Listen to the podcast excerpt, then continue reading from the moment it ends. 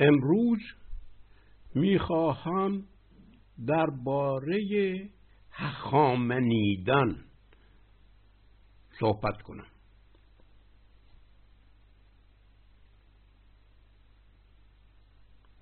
شاید شما تا به حال نشنیدید هخامنیدن هخامنش به عنوان نام شنیدید اما هخامنیدن نشنیدید. و یکی اینی که درباره این که چرا اهوره اهوره که میگیم اهوره مزدا اهوره نام سیمور بوده است مزدا رو فعلا کنار می‌گذاریم. بحث بحثش رو به گفتگوی دیگر انتقا...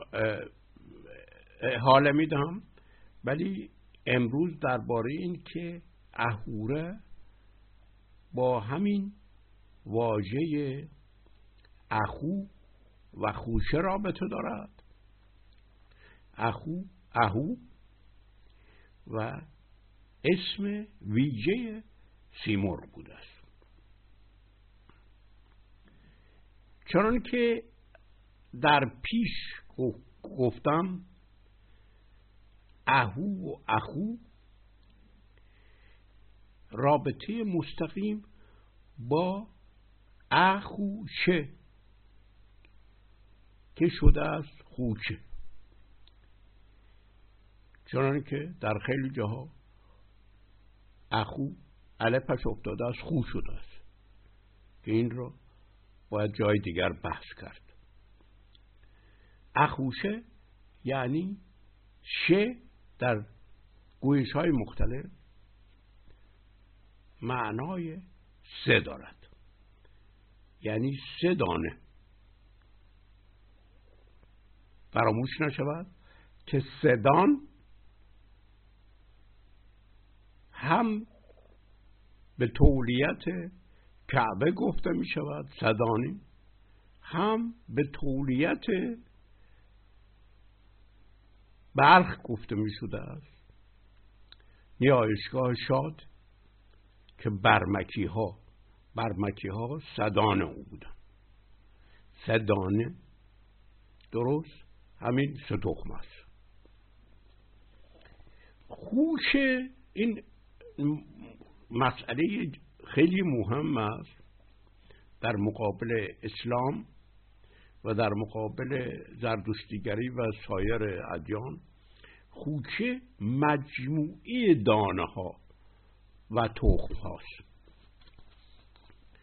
به ویژه این خوچه پروین که نماد و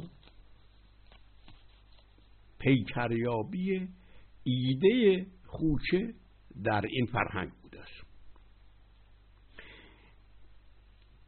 این همانی دادن خدا با مجموعه که خو که خوشه باشد اهمیت فوق داشت. چون این همانی دادن خدا با جامعه بود با بشریت بود با همه جانها با همه طبیعت و گیتی بود.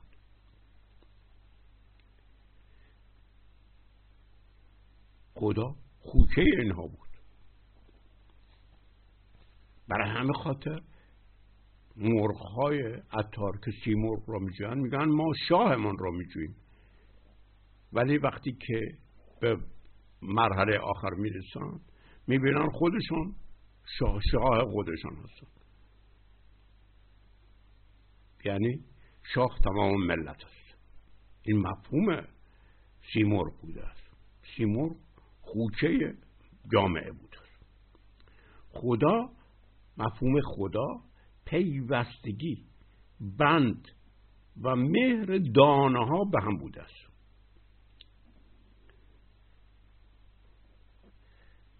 در عربی هم اینی که ما مفهومی که از شرک از اسلام گرفتیم در اساس مفهوم دیگری بوده است. در این مفهوم در شرکه باقی مونده است که همون شرک باشد. در عربی به طوری که حلقه های به هم بسته است برای دام مرغان به کار می رود شرکه می حلقه های به هم بسته در دام. اینها این مفهوم خاصی داشته است. مجموعه بوده است.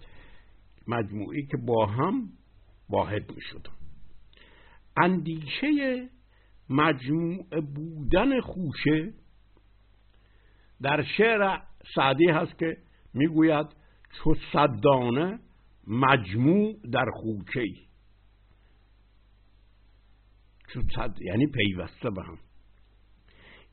این اندیشه که هر چیز مجموعه به هم پیوسته از خدایی است خیلی مهم بوده است.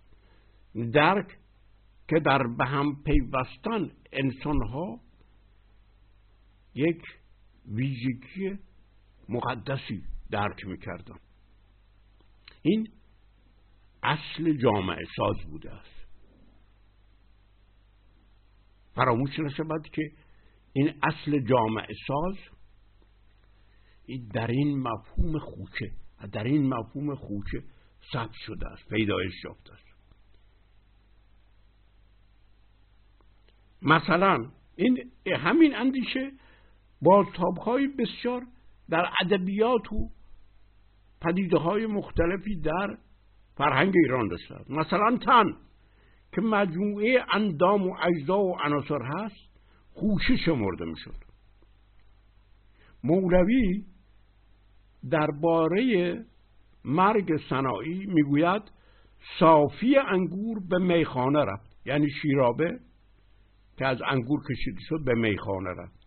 چون که عجل خوشه تن را فشرد. تن خوش است. شاید بسیاری فکر کنن که این اندیشه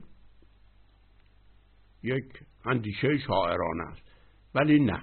این گوشت کلمه گوشتی که ما امروز به کار می‌بریم گوشت همون کلمه خوش است.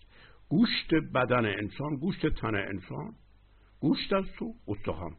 این گوشت خوش است. مولوی این اندیشه را از فرهنگ ایران داشته است. یا گیسو چون مجموعه بود خوشه شمرده می‌شد و ویژگی خدایی داشت. سعدی می‌گوید مویت از پس مویت از پس تا کمرگه خوشهی بر خرمن است. این در تورات هم در داستان سامسون با تاب شده از این اندیشه. چون گیسو پیکریابی مجموع بودن و به هم پیوستن در یک مجموعه بوده است. البته این اندیشه در, در فرنگ ایران در این ترکه ها چوب ها یه نی و گز و انار که به هم پیوند داده می شود و در و در مراسم و آین زردشتی هنوز به کار برده می شود. ولی یک اصل قدیمی که و اصلش مربوط به ایده سروش هست. همین ایده باز تاب شده است. از این رو گرشاسب نیای رستم گیسو داشت. محمد هم گیسو داشت. در مهره زن خدا آذر این زردوشت آذر رو نرینه کرده است. ولی در اصل آذر نام زن خدای ایران بوده است. روز نهم. در یک مهره در کرمان پیدا شده است که یک زنی نشسته است و بر روی گیسوان سرش سه خوشه رودن بر تنش روی هم رفته نه خوشه که روز آذر باشد. ولی بر روی سرش بر روی گیسوان سرش سه خوشه رویدن که همون اندیشه سه تخمان می باشد. این که در اسلام نیز آدم در خلد از خوشه گندم می‌خورد نه مثل تورات که از سیب می‌خورد از خوشه گندم می‌خورد و بدین علت گناه می‌کند؟ همین مسئله هویت خوشه در همین مسئله هویت خوشه خدا مطرح بوده است. که با پذیرفتن این اندیشه خوشی انسان گناه می‌کرده است. البته این اندیشه فعلا ناشناخته است ولی این اصل قضیه بوده است. خوشه از خدایی میافتد با این عمل و اصل گناه می شود یعنی چی؟ یعنی توحید جای خوشه می نشیند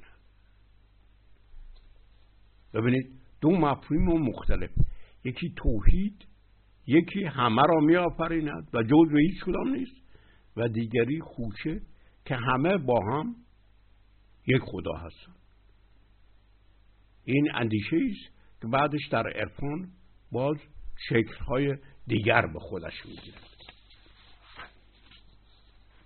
حالا ما بحث ما از این شروع شد از این موضوع که حخامنیدن چیست؟ و چون رابطه با این مفهوم اخو دارد که با اهوره رابطه دارد. و این درک این رابطه ها و درک اینی که اندیشیدن چه سرچشمه در فرهنگ ایران دارد مورد بحث امروز ماست.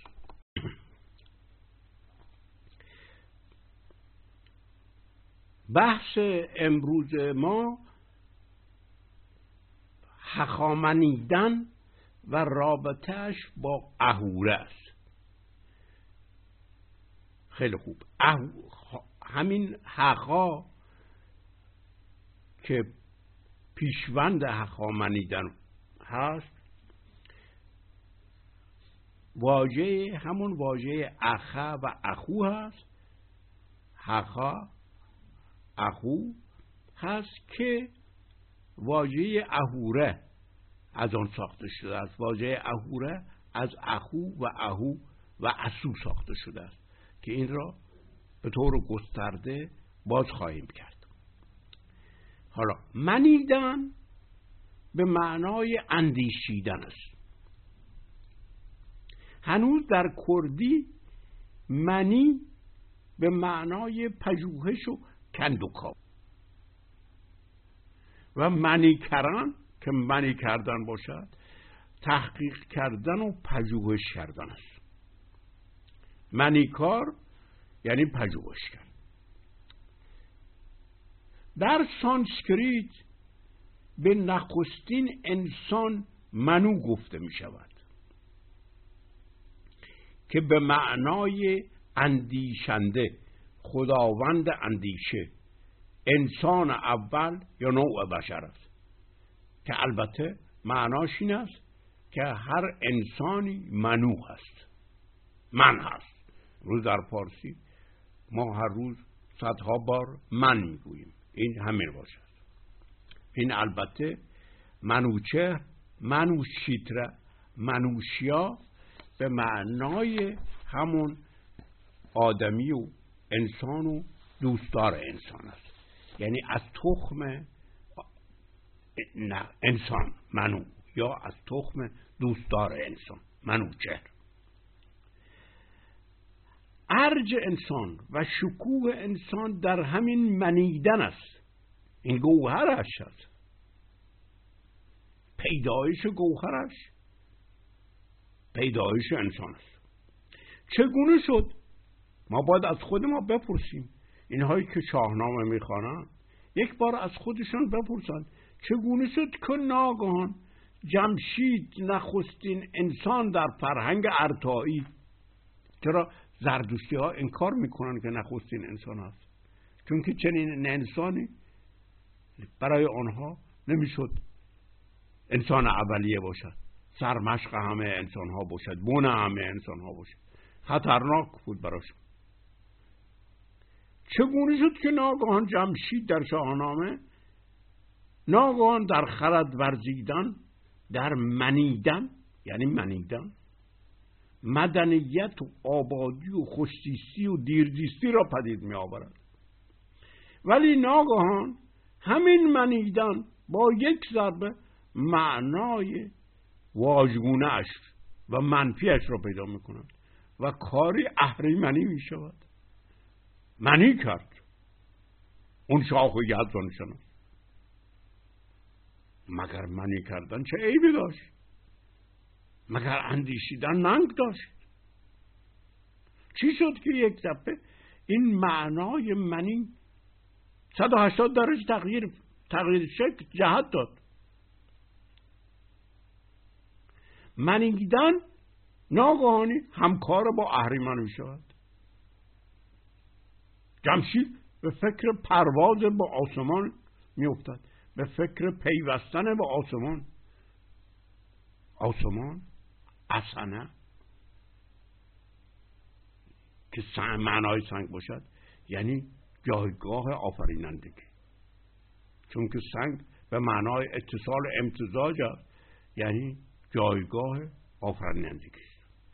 نه به معنای اینی که خیال خیلی ها خیال می‌کنن که مردم اون زمان انقدر احمق بودن که آسمان رو سنگ می‌دانستن. نه به این معنی سنگ نمی‌دانستن منیدن یعنی اندیشیدن که گوهر انسانیش هست. منی کردن خود را خدا دانستن خود را جفت خدا دانستن می شود اصلا معنای منیدن این است. انسان سروی می شود که فرازش ماه پور است. معنای ماه پور همین است. همین روند در گستاخی پیش می آید ویستا اخو. ویستا اخو گسترش از بن خود باشد و بیان یقین از خود و صمیمیت و اهلیت و محرم بودن با حقیقت خداست. ناگهان معنای تجاوز حد خود و فجولی و مداخله در کاری که حق اونیست میگرده چطور شد این گستاخی؟ یک دفعه جسارت شد. صمیمیت شد جسارت. حتی در عرفان کسی حق گستاخی دارد که اهلیت داشته باشد. کسی که نزد خدا هم گوهر با او اهل او شناخت خانواده او شناخته شود. در حالی که در فرهنگ ایران همه تخم اخو یا اخوچه همه خوشه خدا بودن همه اهل خدا بودن همه خیش خدا بودن. اخو در گسترش خود گسترش اخو چیست؟ که همون منیدن و اندیشیدن است. اند دیسیدن. دیسیدن دیس دیزاین دسان یعنی شکل به خود دادن. تخم اند این اند همون اخوس برهما اند. در فارسی به خون سیاوشان اندم میگن. که شیان باشد. شیان همون معنای اون ستای یکتایی که بون دنیاست. که همین اخو باشد دارد اندیسیدن یعنی بون دنیا صورت به خودش می‌داد. بون آفریننده دنیا. که ما امروزه خدا میگیم. خوا. یعنی تو هخامنه دیدن اندیشیدن یعنی این گسترش اخو. چی میشه؟ تباهکاری و گناهکاری و از اندازه خود فرا رفتن می شود که نارواست که گناه است. این اخو که تخم باشد.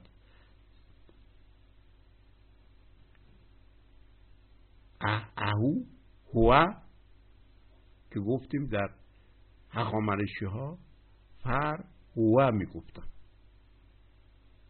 هو یعنی چی؟ از خود. در سانسکریت سبه یعنی قائم به ذات. از خود به پا میخیزد این اخو که تخم باشد در هر انسانی. ضمیر هر انسانی اخوست که چهار بال پیدا می‌کنن چهار نیرو. این اخو که تخم باشد از خود به پا میخیزد از خود بار و پر در میآورد. از خود میگسترد. ویستا اخو. و همه را میپوشد. پوشیدن یعنی چی؟ یعنی همه را نگهبانی و حفظ می‌کنه. همه را در زهدان خودش جا می‌دهد. در زهدان هم پوشیدن یعنی زهدان همه شدن. یعنی انسان آبستن به کل جهان می شود چون در گوهرش اخو جفت به هم چسبیده. در اخوشه اخوشه. که همان خوشه باشد دیده می شود که اخو شه یعنی چی؟ یعنی شه همون سس. در گویش های مختلف شه همون سس. شش یعنی دو تا سه. شه شش. یعنی دو تا سه. در اخوشه که همان خوشه باشد دیده می شود که به معنای سه تخم است. ولی خوشه پروین شش تخم است. ارتا اردی بهشت ارتا و ارتای خوشه. که روز سوم ماه هست این همانی با خوشه پروین دارد که شش تخم است. چرا؟ چون اخو اهو جفت به شمار می آید این را بعدا هم خواهیم دید. و همین به همین علت است که زال در شاهنامه چون دورنگ است می‌گوید آهو آهو داشت. به معنای نقص و به معنای کاستی. ولی معناش این نیست. معناش این بود که این جفت است. پیکریابه جفت است. رنگ موی سرش و رنگ چشمانش و رنگ رویش اینها دو تا نوع دو رنگی هست. درست همین مسئله بود. یعنی زال پیکریابی انسان است. انسان اخوش انسان پیکریابی جفته به هم چسبیده است. یعنی اصل آفریننده است. یعنی اخو هست. حقا منیدن. ویستا اخو. فرن اخو. اینها همه ور میگردد. به همین اخو در انسان. اخو. انسان در درونش جفت است. جفت به هم چسبیده یعنی اصل آفریننده است. جفت که یوغ و پیوند و اسیم و سنگ. اینا تمام اصطلاحاتی که معنای جفت دارد. پاتوند پات یعنی جفت. دو تا پا. به هم چسبیده است. بدون این چسبیدن که نمی‌تواند راه برود. یکی اسیم که همون واژه سیم باشد به معنای یوغ است که پیوند است. به همین علت به نقره سیم می‌گویند. چون دو رنگ است. یکی هم سنگ. اینها واجه های دیگر هم زیاد هستند که اینها در فرهنگ ایران معنای یوغ داشتن. آماج. سپنج. اینها همه معنای یوغ دارن. اصل اینها معناش اخو اصل از خود آفرینی است این بون هر انسانی هست. یعنی چی؟ یعنی از خودش برمیخیزد. بیدار می شود از خودش هست. از خودش به پا میخیزد. از خودش میاندیشد. خیلی خوب. این است که چنین کسی سرور است. آزاد است. از این رو هست که چون این واژه اهورا از اهو, اهو ساخته شده در متون زردشتی به به سرور ترجمه می‌کنن. ولی چرا سرور است؟ چرا آزاد است؟ چون اصل از خود آفریننده هست چون جفت است. چون جفت است از خود به پا می آزاد است. ولی این را زردشتی ها یادآوری نمی‌کنن واژه مثلا ان اخو را که ان یعنی بدونه. ان اخو یعنی بی سرور ترجمه می‌کنن در حالی که به معنای بی بن آفریننده است. با زردشت اون چه در این اخو اهو پذیرفته نمی‌شد چی بود؟ درست همون جفت بود. این واژه همزاد که که ییمه انسان جمع را چرا قبول نمی‌کنن؟ چون واژه جمع یعنی دو قلوی با هم چسبیده. یعنی اصل آفریننده. انسان اصل آفریننده. مسئله دردسرشان با جمع جمشید این بود که اصل آفریننده است. چون ییما هست. یعنی اصل جفت است. از اخو که واژه اهو که واژه اسورا و اهورا ساخته شده است و به سرور برگردانه می شود در حالی که معنای بنیادیش نادیده گرفته می شود اخو یا اهو طبعا اهورا برای آن از خود هست چون گوهرش پیوند است مهر است عشق است دوستی است. البته چنین چیزی معنای سروری را به کلی تغییر می‌دهد. اهورا اون وقت به معنای آن می شود که سروری و دوستی یا مهر مهر از هم سروری و دوستی و مهر از هم جدا ناپذیرند آقایی استقلال بدون معنای دوستی و مهر بی معناست اینها لایتجزی هستن از هم هستن اون چه بون جفت دارد سرور است. خدایی است. برای این خاطر ایما برای این خاطر انسان اخو در بونش اخوست این اخو را در متون زردشتی در شمردن نیروهای زمیر حذف می‌کنن. فقط در یک جا مانده است. در یکی از اسناها یسناها انسان مبتکره. مبتکر است آغاز کننده است. چون که معنای این اخو یعنی او بر پایه مهر و دوستیش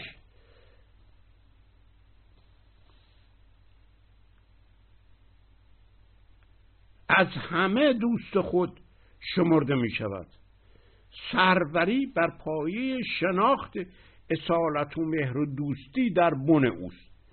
این است که حقا منیدن. یعنی منیدن از بن آفریننده انسان که بن آفریننده کل دنیا هست. فوق این مهم است که و این حقا منیدن این همانی دارد با چی؟ با گستاخی. ویستا اخو. خود را گستردن همه چیز را پوشیدن همه چیز را پوشان، پوشاندن. یا همون فرخی. فرنه هوا. یا فرنا اخو.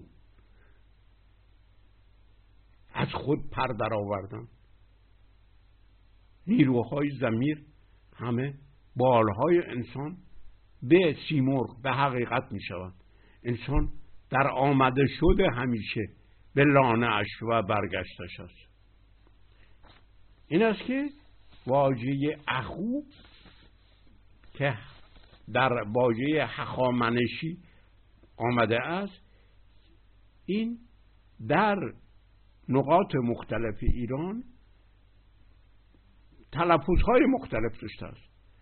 ولی یک واژه است. خو خو اخا حخا اخو اسو اهو. همه اینها در جاهای مختلف این پدیده نامیده می شدن حالا بحث اساسی رو که ما به گفتار دیگر می‌گذاریم این است که این جفت بودن پدیده ای نبود که یک جایی ساکت می، ساکن می‌شد. یک جایی میماند. بلکه این جفت بودن یک سلسله پیوندها بود. و این با خودش خود اخو و اسو با هم از بن شروع می شدن در اخو و اسو با هم یک تخم بودن. از این رو در زبان در اوستا اخو باقی مانده است. در حقامنشی ها حقا شده است. در در سانسکریت اسو یا اهو. این اسو و اهو تفاوتش با اخو چیست؟ و این دوتا با هم بعدش یکی شدند. اسو هوا و آسمان است اخو خاک است. هنوز کردها آخ به خاک می‌گوین خاک هم خاک تخم است. خاک اساسا خاک با این همانی داده می شود با تخم. این است که زمین و آسمان با هم یک تخم هستند. است که واژه اخو و اسو و اهو به خصوص واژه اهو معناش این همانی با هم یک تخم شدن آسمان و زمین است که اینها با هم یک وحدت تشکیل میدن و این اساس مفهوم سکولاریته در فرهنگ ایران بوده است که ما در گفتار بعدی به آن خواهیم پرداخت.